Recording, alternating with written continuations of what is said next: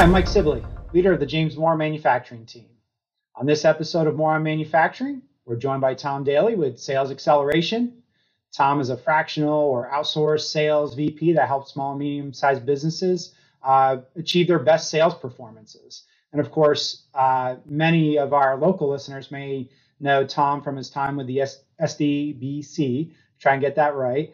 And, uh, you know, Tom's helped a lot of the small businesses in the area and has been able to expand out on his own and is helping businesses, again, on, like I said, on the on the fractional or, or sales V P side of things. So uh, we're really excited to have Tom on the show. Th- this episode, we're going to be discussing sales and sales strategies.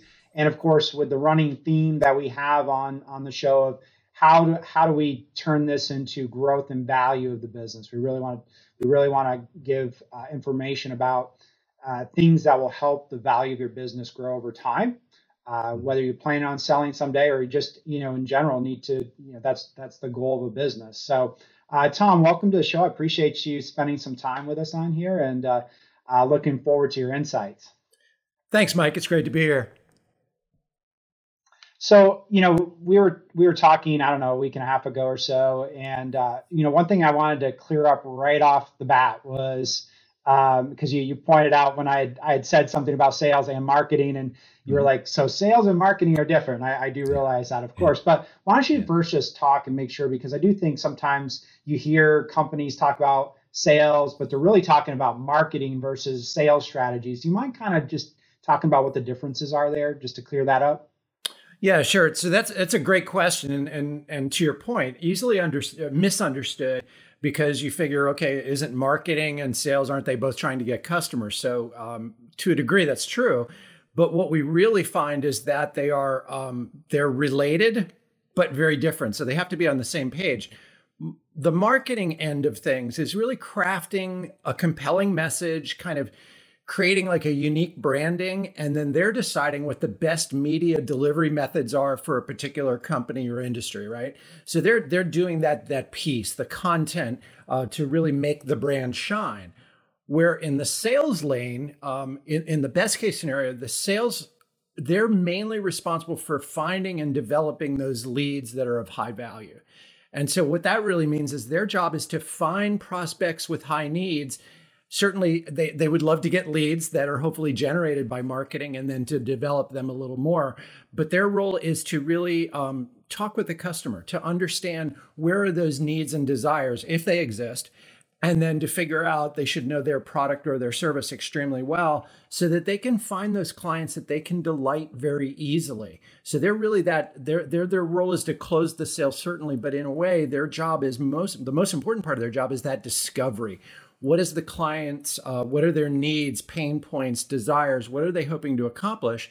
And the sales rep needs to be the expert on what that solution is, because at the end of the day, when those two match up, we've got a delighted client that hopefully is sticky, long-term, and generates other referrals, hopefully through the, through the piece. So they're kind of joined at the hip. So then they have to understand the messaging, but they do think two things completely differently, uh, hopefully to the same end, of course, but they do it differently. And it's important to kind of differentiate the two.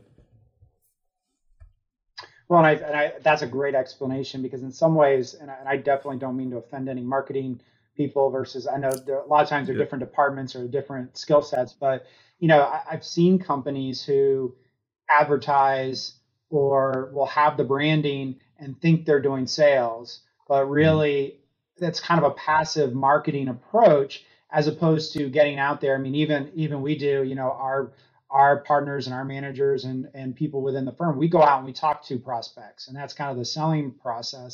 But we have our marketing team who brands the firm, who gets the messages, who helps craft the messages in that sort of passive sort of way. So there there's an active and a passive almost in some way. And I think sometimes companies fall into the passive side of things, more of the marketing, thinking they're selling.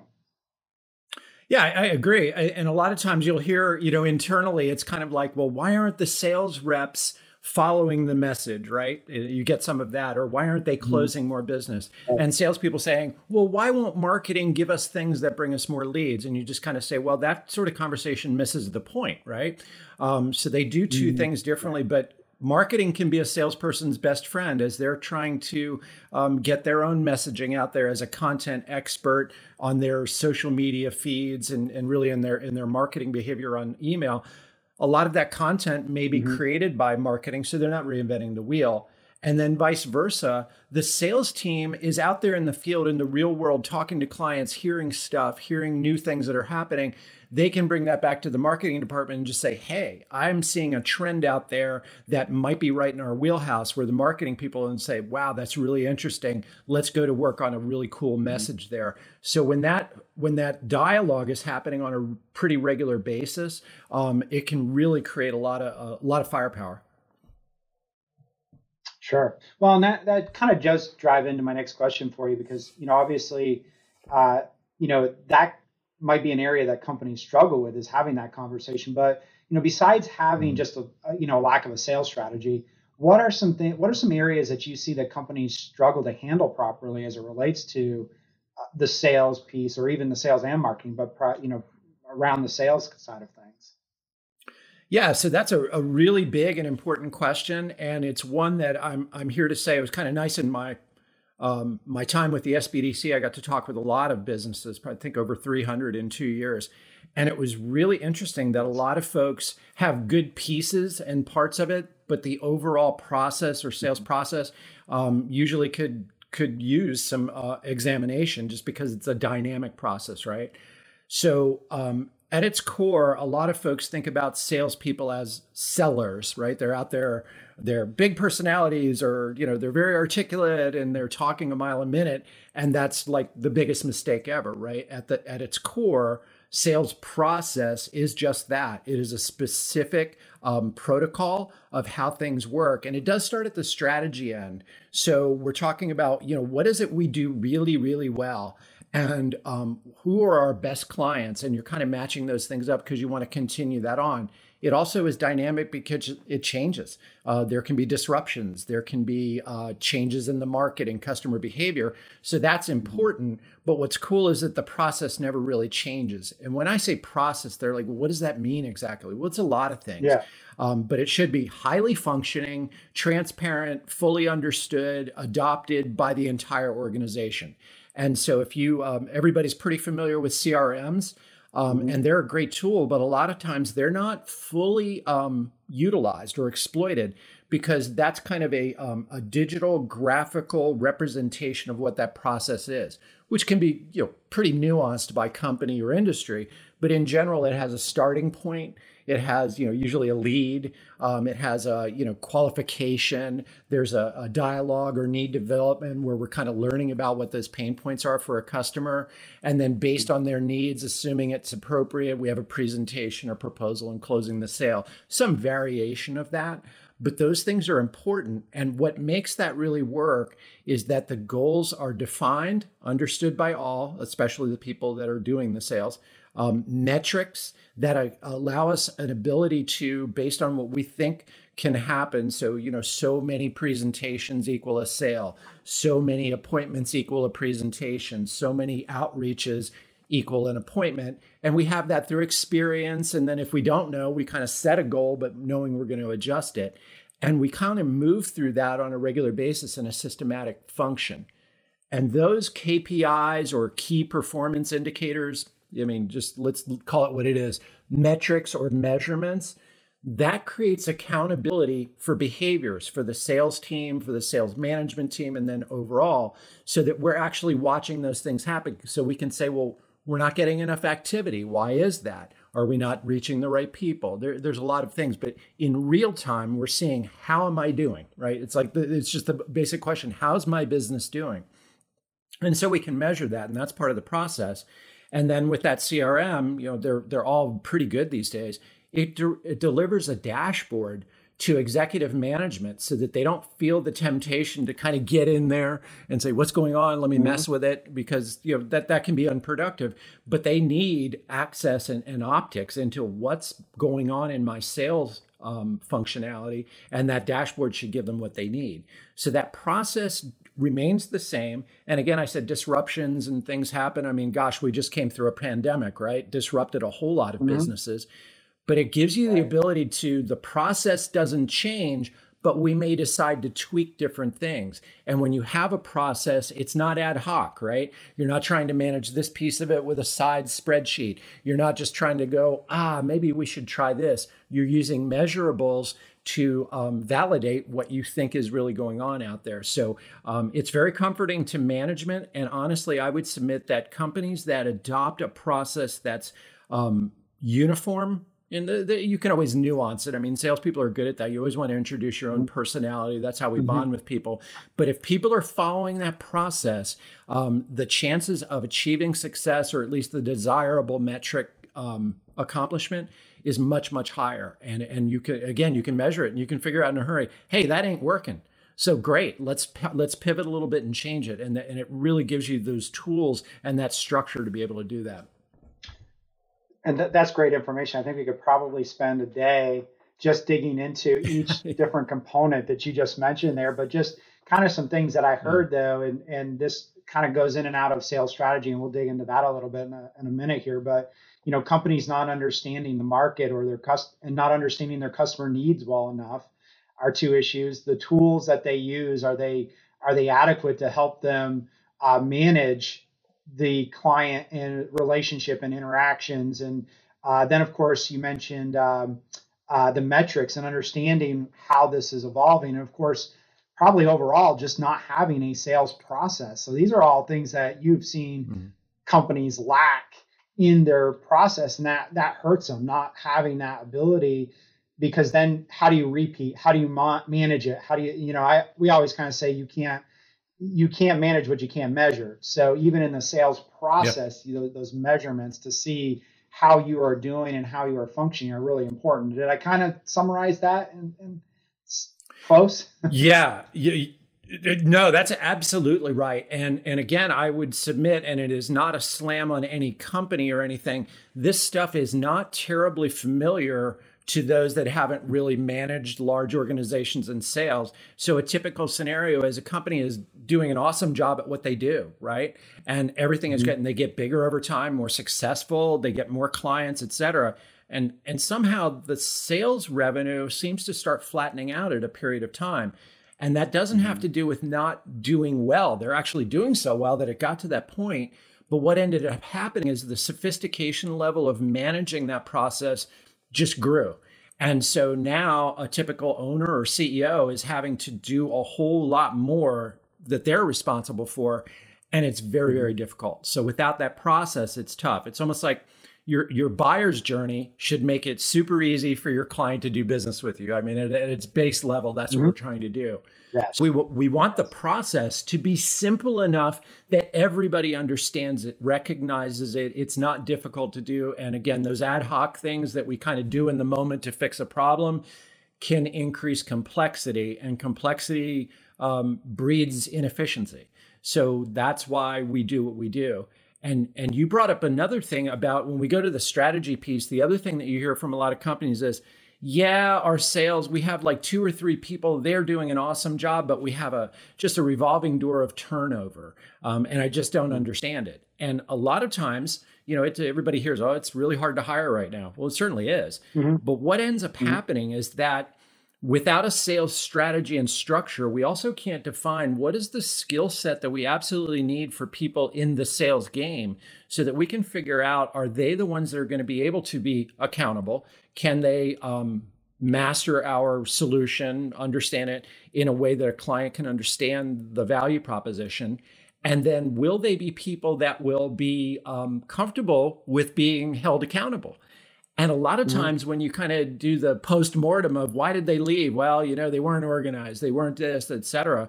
But we find out maybe there's a little more going on there. Maybe we didn't really identify the right person. We we picked the person that was willing to take the job. And, and sometimes we feel desperate, but we can see why that can be an ineffective strategy because there's a high cost to that. So um, there, there's all that. And then in between those two is the compensation plan. A lot of times the comp plan was written a few years ago. It worked. But all of a sudden, when we really dig down underneath the covers there, all of a sudden we're seeing some things that we're compensating people for, things that maybe not be quite as profitable for the client as they were several years ago. So we need to make sure that that comp plan, so we've got the human part, hopefully the assessment part, and then we know what the strategy is. We need to have a compensation plan that absolutely drives the proper behavior. Because you and I were talking about it, that entrepreneurial mindset where every member of the company really recognizes their importance to the contribution of the overall success of the company. That has to hold true for our salespeople so that the, the things that they're doing, the people they're talking to, and the solutions that they're selling, Um, they're being compensated to do the things that are in the best interest of the company. And if you leave that compensation plan, they really should be reviewed on an annual basis at least. If those things aren't really uh, changing like your company is or your marketplace is or your customers are, um, that could be an area of, of potential loss too. So it's it's like a whole lot of moving parts, and it sounds mm-hmm. complex. And when you start out, it can be, but the idea is you're honing it down to a very simple, understandable, and executable strategy. Yeah, and that and that makes that makes a lot of sense. And I think what, two things, a lot resonated in there. But uh, one thing you mentioned was as a business grows, you find that the owner, the C E O, the owner is getting stretched thin. And one of the things we talk about in a business in terms of growing its value is the ability for the C E O to not be everything to the business. Because if if somebody's going to come in someday and buy this business, and you pull they pull you out of it, and all of a sudden the business fails. That's that's not good. That's not good for the business. Um, so that's one of the things that in coming up with these strategies and building this team out is that it can't just all be on the owner, or you're not going to build that business growth or uh, business value. You know, the other thing is, and I think, you know, you sometimes you describe these things and you said it can sound really complicated, but this is for small businesses on up. We're not talking about Fortune five hundred level type technologies and strategies and all this kind of stuff. You work with small businesses on this and help them develop. And, and you know, maybe the complexity changes over time, but it's important, I think, for every size business to have some level of a strategy and process. Would, would you agree with that? Absolutely. And uh, to your point with the C E Os, when you when you've achieved a level of success, right, you also then feel very responsible for it. And most, not not all, but a lot of uh, owners are type A personalities that they feel like I must fix it. Mm-hmm. It's important. It's a priority. Let's get it done uh, because it plays to their nature of I can fix things. And at a certain point, that scale is so big that sometimes we shouldn't. And I lived that. I was a former business owner. I did exactly that. And, and you have to almost save yourself from yourself. Mm-hmm. And sometimes those processes do, whether it's the sales process or anything else you're doing. And a mutual friend of ours, uh, Lowell Lohman, talks about helicoptering, right? So when he was running his businesses, he wanted to be way up there. He wanted to know what's going on all the time so I can mess with it and say, what's going on over there? It doesn't look right. But he resisted the temptation of trying to go in there and do it because he realized a couple of things. Number one, um, employees can feel like, okay, you know, whatever, mm-hmm. I guess you can handle it. They also may not exactly understand what you did. So it's great to explain, hey, this is what we're doing and this is why I give this a whirl. That's coaching. If mm-hmm. I do it for you, it's harder to get that lesson. So that's super important. And then small businesses too, um, always, every business should be kind of looking, or at least keeping in the back of their mind, and you and I talked about this, um, an exit strategy. What would that look like? And why am I attractive to a potential buyer and those type of things? And yes, it has to do with how successful you've been financial, and that's a big part of it. And I don't mean to um, discount that in any way because that's huge. Um, mm-hmm. But what is also important is, are processes in place? Are they executable? Could someone else come in and basically take the reins and be able to pull the dials and the levers to be able to continue to be successful? And usually that comes down to, what are the processes like? What's working? Is there anything ad hoc that would have to be reinvented? And when they do their due diligence, they'll be like, oh, okay, look at all of those processes in place. They seem to be working. Uh, that seems to happen, et cetera. That is very attractive to a potential buyer, or even private equity saying, okay, how much needs to be fixed? Um, and if they say, well, not a lot, that increases the, the, the value of the company. It just does. Yeah, I, um, I agree. So it's hard, hard to find a, a downside to systematizing. No, I agree. Let's switch gears a little bit on, you know, something that you pointed out to me, and I don't know that it's well understood, um, but value proposition in terms of building that into a, an effective sale. What does that mean? Can you describe what that means? Yeah, it's great. I mean, I, I, I guess in business now we get so fond of our own jargon and say, what, what does that exactly mean? What does value proposition mean? And again, I always start with the buyer's journey.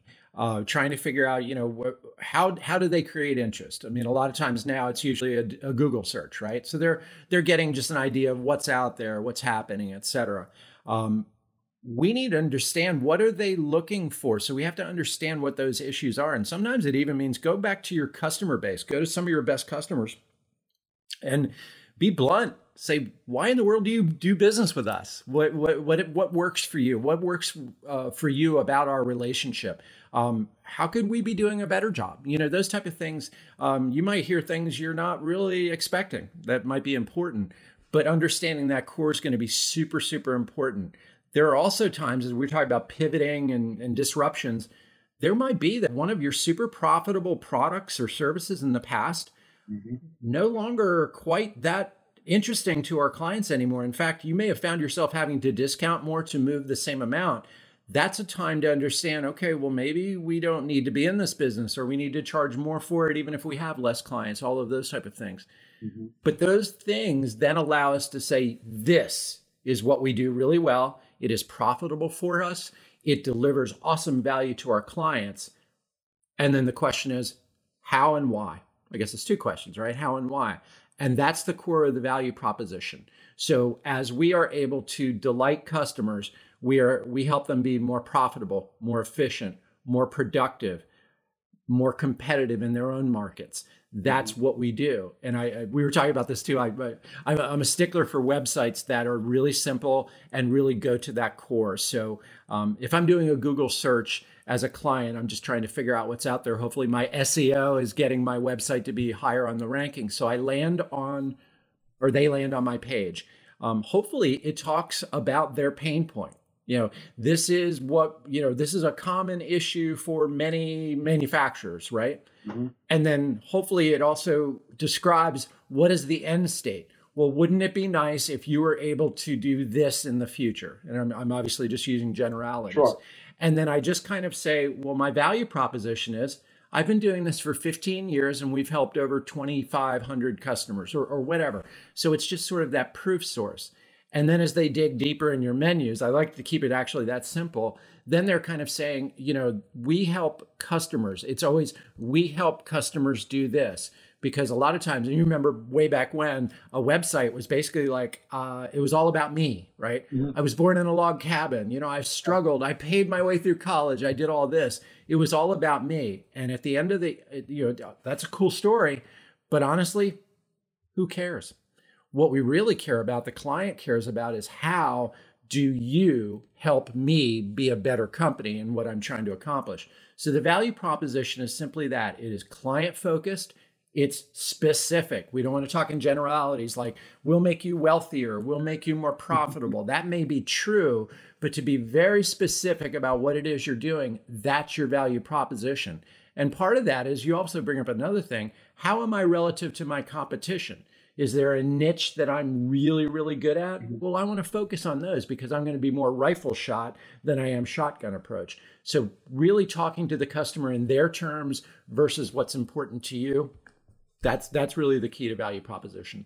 That is a that's a great explanation. I, I think it makes a lot of sense, and I think it does. Mm. You know, I, I can see how that definitely plays into that sales strategy in terms of building that. But and, and along that line, so we've talked about sales strategy a lot, and as we come to kind of a finish here, I always like to leave with a a couple of maybe points for our, our listeners to to think about. But you know, maybe what are what are some steps mm. that uh, you know, uh, um, one of our manufacturing uh, listeners can take to set up a proper sales strategy? Obviously, they can start by giving you a call. But besides that, what are some things, what are some, just a couple of steps that they can do? Sometimes just getting started is the hardest thing, and then it kind of flows. But uh, what are a couple of steps that they can do to kind of start setting their, their sales strategy? Yeah, I mean, that's a great question. And there's a lot out there. One of the things, and you and I advocated too, um, particularly for manufacturers, like here locally, we have the V M A. I know in other geographies, we've got um, uh, a lot of manufacturing um, associations. And I think that those peer groups are really important. And, and sometimes it's in a safe space because I think everybody kind of relates to each other about, you know, what's going on. So sometimes just kind of having that conversation with other folks in your space, people you trust, uh, just saying, you know, have you guys, are you doing anything differently with your sales strategy than you did before? And just kind of getting that dialogue going. So I'm, I'm a big fan of that. Um, in my career, I have really, I've always been in sales, but I've never been a, a, a salesperson. I've always been, you know, tell me about your pains and things like that. And when I can't help, uh, what gives me satisfaction is to say, I know someone that you can have a conversation with. So I, I think that that's a plus.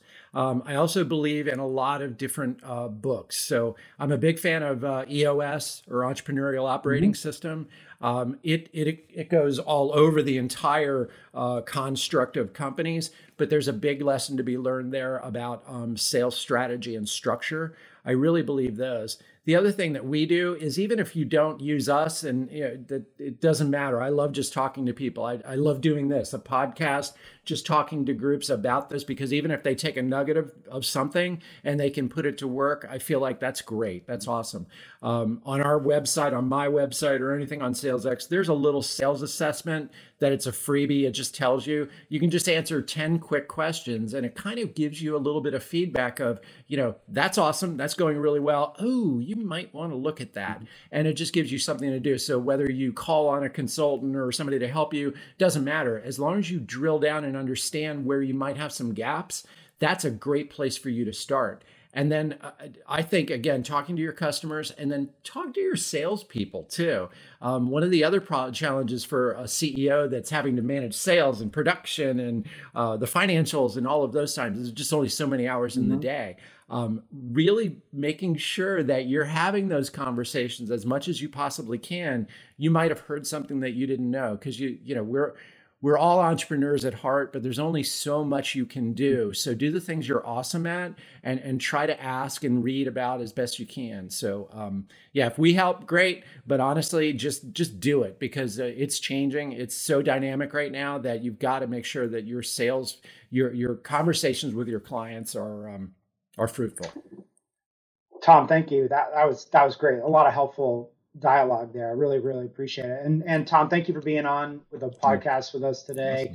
Awesome. I, I really appreciate all your insights. This was really fantastic. I, I'd like to probably, you know, sometime in the future, get you back on and dig into some of these things a little more, because there was just so much stuff that, you know, I, I you know, we just kind of have to set aside because not enough time in one session to talk through this. But uh, again, really appreciate your time. Yeah. And of course, to our listeners, uh, appreciate you listening in, and uh, hope you have a great rest of your day. To learn more about James Moore and Company's manufacturing services, go to j m c o dot com. And don't forget to subscribe to our More on Manufacturing series to receive updates when new videos and podcasts are released.